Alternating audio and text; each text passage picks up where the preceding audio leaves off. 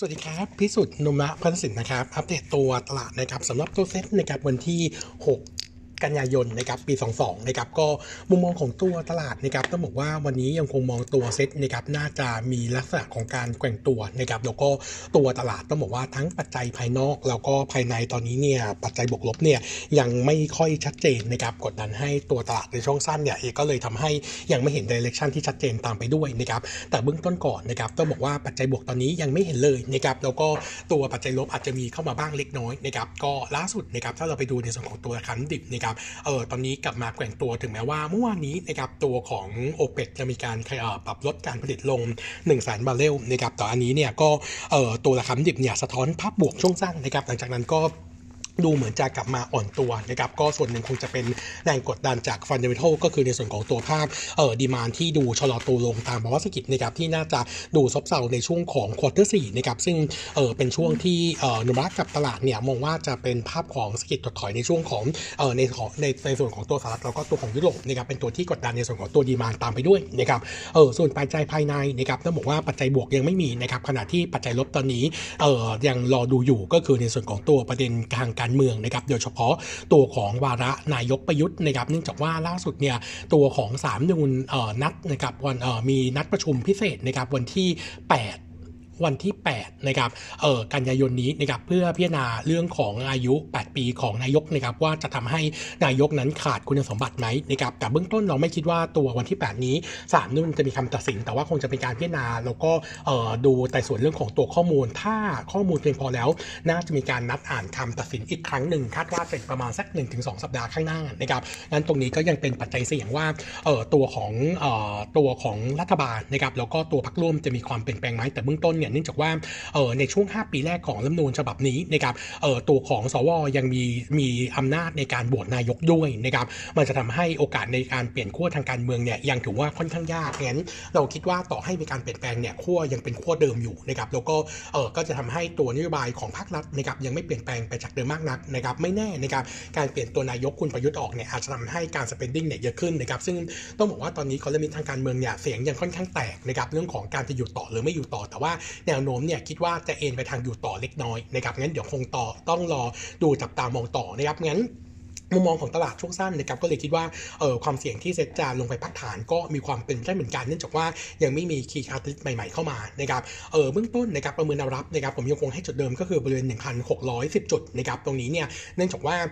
ถ้าเรามองตัวเซตเป็น technical view นะครับจะคล้ายๆเป็น head and shoulder top pattern นะครับซึ่งจะมีอาการใกล้เคียงกันกับเมื่อช่วงเดือนมิถุนายนที่ผ่านมานะครับเออ neckline ของ ตัว head and shoulder รอบนี้จะอยู่ที่ 1,610 จุดนะครับเมื่อวานนี้เซตลงมากับทดสอบนะครับแต่ว่าเข้าใจว่ามีหุ้นใหญ่หลายตัว โดยเฉพาะตัวเดลต้าซึ่งเข้ามาช่วย support นะครับก็ส่งผลให้เซตดูฟื้นตัวขึ้นเล็กๆนะครับเออวันนี้นะครับ1610 จะเป็นแนวรับต่อนะครับถ้าเซตรอบนี้หลุดเมื่อไหร่นะครับเออ head and shoulder top จะทำงานนะครับพอหลุด neckline ปุ๊บนะครับ downside ของการลงรอบนี้จะอยู่ที่ประมาณ 44 point นะครับก็จะลงไปแถวๆประมาณสัก1,600เอ่อ1,568ถึง1,576 จุดนะครับเออหลังจากนั้นตัวเซตจะแกว่งตัวเป็น sideway นะครับงั้น timing นี้เนี่ยคิดว่าจะใช้เวลาเนี่ยประมาณสัก 2 ถึงสัปดาห์ข้างหน้านะครับแต่ว่า medium long term ของตัวตลาดเนี่ยนมะยังคงมองตัวเซ็ตเป็นอยู่เออยังอยู่ในขา sideway up ใหญ่นะครับงั้นย้อนลงมารอบนี้เราคงยังคงแนะนำสะสมตัวหุ้นนะครับเนื่องจากว่าตัวเศรษฐกิจปลายปีของเราเนี่ยยังเห็นการฟื้นตัวดีนะครับล่าสุดนะครับจำนวนนักท่องเที่ยวที่เข้ามาไทยในเดือนสิงหาคมเนี่ยขยับจากกรกฎาคมที่ 1.2 ล้าน เป็น 1.4 ล้านคนแล้วนะครับก็จะเป็นตัวช่วย support ให้ตัวเลขเศรษฐกิจไทยสามารถที่จะกลับมาฟื้นตัวได้ค่อนข้างแข็งแกร่ง แล้วก็ตัวเลขนี้ถือว่าดีกว่าใน forecast นุมะด้วยนะครับเนื่องจากว่า assumption นุมะเนี่ยมองนักท่องเที่ยวเข้ามานะครับในช่วงของ quarter 3เนี่ยตกเดือนละล้านนะครับตอนนี้เนี่ยสเดือนนี้เข้ามาแล้วเนี่ยประมาณสัก2ล้าน6แสนคนนะครับก็เกือบเกือบเท่าทั้ง quarter ที่นุมะ forecast งั้นตรงนี้ถือว่ามีอัพไซดของตัวประมาณการด้วยซ้ำนะครับเออส่วนตัวหุ้นนะครับโนุมะยังคงแนะนำย่อลงมาสะสมอะไรนะครับยังคงชอบกลุ่มที่เป็น domestic play เชื่อว่าเศรษฐกิจภายในจะฟื้นตัวนะครับอ่ากลุ่มที่2นะครับเราชอบนะครับในส่วนของตัว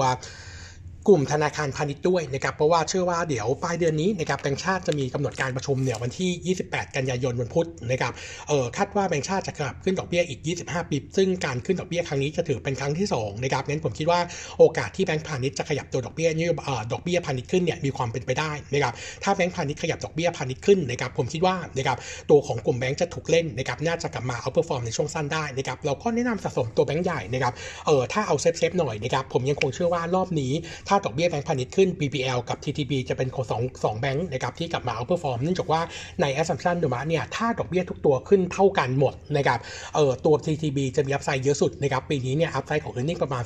4-6% BBL เนี่ยจะได้ประโยชน์ถ้าหากว่าแบงก์พาณิชย์เนี่ยกังวลนะครับเออในขาของความสามารถในการชำระหนี้ของลูกหนี้นะครับเอองั้นมีโอกาสที่แบงก์พาณิชย์อาจจะขยับตัว corporate loan ขึ้นก่อน ซึ่งอันนี้ปกติแบงก์ก็ทำอยู่เหมือนกันนะครับเออถ้าทำแบบนี้นะครับ BBL ซึ่งมีพอชั่นของ corporate loan เยอะที่สุดนะครับก็จะเป็นคนที่ได้เปรียบมากที่สุดด้วยงั้น 2 คนนี้จะเป็น 2 คนที่ผมคิดว่าน่าจะกลับมา outperform ได้นะครับส่วนตัว SCB นะครับเป็นอีกหนึ่งตัวเลือกที่ดูดีเหมือนกันนะครับ แต่ว่าสำหรับตัว SCB เนี่ยผมแนะนำเป็น short term trading เพราะอะไรนะครับเพราะว่าเมื่อวานนี้นะครับตัว SCB เนี่ยแจ้งนะครับว่าตัวแบงก์ชาติเนี่ยได้อนุมัตินะครับให้ SCB Bank สามารถที่จะจ่ายปันผลพิเศษนะครับมาที่ SCBX ซึ่งเป็นยานแม่ได้นะครับมูลค่าทั้งหมดเนี่ย61,000 ล้านบาทนะครับงั้นเท่ากับว่าการปรับโครงสร้างของ SCBX เนี่ยจะค่อนข้างเกือบสมบูรณ์แล้วนะครับเพราะว่าหลังจากนี้ตัว SCBX เนี่ยสามารถที่จะใช้เม็ดเงินที่ได้มาจากการปันผลพิเศษครั้งนี้นะครับในการลงทุนต่อเนื่องนะครับในในการซื้อกิจการอื่นๆหรือว่าขยายกิจการอื่นๆเนี่ยได้ง่ายขึ้นนะครับเอองั้นต้องบอกว่า SCBX เนี่ยก่อนหน้านี้ตั้งแต่ต้นปีถึงปัจจุบันนะครับถูกกดดันว a l ชั่นด้วย 2 เรื่องนะครับก็คือเรื่องการปรับโครงสร้างซึ่งไม่แล้วเสร็จดีนะครับกับเรื่องที่ 2 ก็คือดิวบิดครับซึ่งตอนนั้นเนี่ยยังมีความไม่แน่นอนอยู่ แต่ว่าล่าสุดแล้ว 2 เรื่องนี้เนี่ยเออจบเรียบร้อยนะครับงั้นเราคิดว่าตัวราคาหุ้นจะอันล็อกนะครับก็จะอันล็อกแวลูสามารถที่จะขยับตัวขึ้นมาได้งั้นผมคิดว่ามีแนวโน้มตัวที่ตัว SCB จะถูกเล่นเก็งกำไรทีนี้จะไปไหนนะครับโนมาเองเนี่ยให้ target price ของ SCB ปีหน้านะครับ target ที่155 บาทนะครับส่วนภาพระยะสั้นนะครับต้องบอกว่าถ้าเราไปดูตัวแบงก์พาณิชย์ขนาดใหญ่นะครับเออราคาหุ้นเมื่อเทียบกับราคาเส้นค่าเฉลี่ย 200 วันเนี่ยเออตัว K-Bank BBL ตอนนี้สูงกว่าเส้นค่าเฉลี่ย 200 วันเนี่ยประมาณ 4-5%นะครับจะมีตัว KTB ซึ่งรอบนี้ต้องบอกว่าค่อนข้างเป็นหลีกของรอบนะครับเพราะว่าขยับตัวขึ้นมาค่อนข้างแรง แล้วก็ตอนนี้ราคาหุ้นเนี่ยสูงกว่าเส้นค่าเฉลี่ยเนี่ยประมาณ 16%ขณะที่ตัว SCB นะครับตอนนี้สูงกว่าเส้นค่าเฉลี่ย 200 วันเนี่ยเพียงแค่ 1%งั้นในยะของตัว SCB ผมคิดว่าถ้ากลับไปเทียบเท่าแบงก์ใหญ่อื่นนะครับน่าจะมี upside ขึ้นไปได้ประมาณสัก 4-5%จากตัวเส้นค่าเฉลี่ย200 วันที่ 110 บาทนะครับงั้นผมให้ target ในการขึ้นก็จะอยู่ที่ประมาณสัก 115-118 บาทนะครับงั้นจะเป็นจุดที่ SCB น่าจะขึ้นไปแล้ว balance ราคาราคาแถวนั้นอีกสักระยะหนึ่งนะครับงั้นเออระยะสั้นนะครับก็แนะนำเก็งกำไรตัว SCB ส่วน medium long term ของ SCB เนี่ยถ้าถามว่า SCB เนี่ยจะกลับไปเป็น top pick ได้ไหม เราคิดว่าอาจจะต้องใช้เวลาหน่อยในการเนื่องจากว่าการปรับโครงสร้างของแบงค์ครั้งนี้ถือว่าเป็นเรื่องใหญ่นะครับเราต้องรอดูว่าจะ success จริงไหมเนี่ยคงจะใช้เวลาประมาณสัก6ถึง12 เดือนถึงจะชี้วัดกันได้นะครับงั้นเบื้องต้นก็เอางี้ก่อนนะครับว่า SCB ช่วงสั้นราคาหลังจากที่ laggard มานานประมาณสัก 8-9 เดือนนะครับผมคิดว่าจะกลับมา outperform ได้นะครับงั้นในช่วง2 week นี้น่า trading นะครับหลังจากราคาหุ้นกลับสู่กลับสู่ปัจจัยพื้นฐานใหม่แล้วนะครับงั้นผมคิดว่าราคาหุ้นจะแกว่งตัวเพื่อรอดูว่าการปรับโครงสร้างนี้จะ success จริงหรือเปล่านะครับงั้นถ้าเอาตัว safe safe เนี่ยกับกลุ่มแบงก์เรายังเลือก top pick ตัวเดิมก็คือในส่วนของตัว BBL นะครับเออสำหรับในส่วนของตัวหุ้นอีก 2 ตัวที่เมื่อวานนี้ค่อนข้าง underperform ก็คือตัว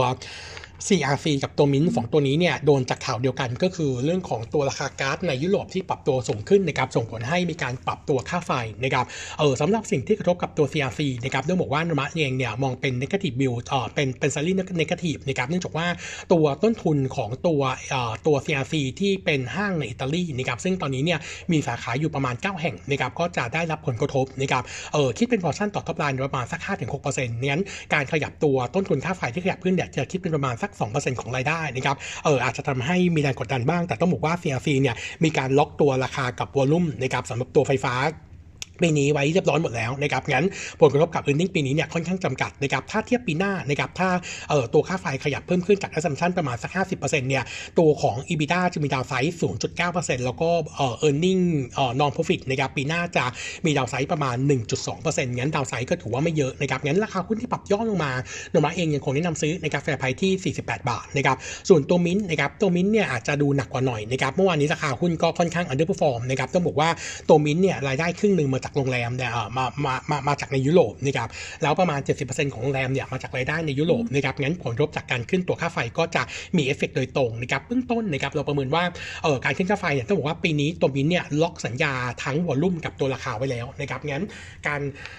การขยับตัวค่าไฟปีนี้เนี่ยไม่มีผลกับตัว e a r n i n g ปีนี้ แต่ว่าจะมีผลกับปีหน้านะครับเราเบื้องต้นเนี่ยเราคาดว่าถ้าหากว่ามีการขยับขึ้นค่าตัวของค่าไฟขึ้นนะครับก็จะมีดาวไซด์กับ e a r n i n g ปีหน้าเนี่ยประมาณ 16%นะครับแต่ว่าอันนี้เนี่ยตัวตัวมินอาจจะ offset ด้วยการปรับในส่วนของตัวของอ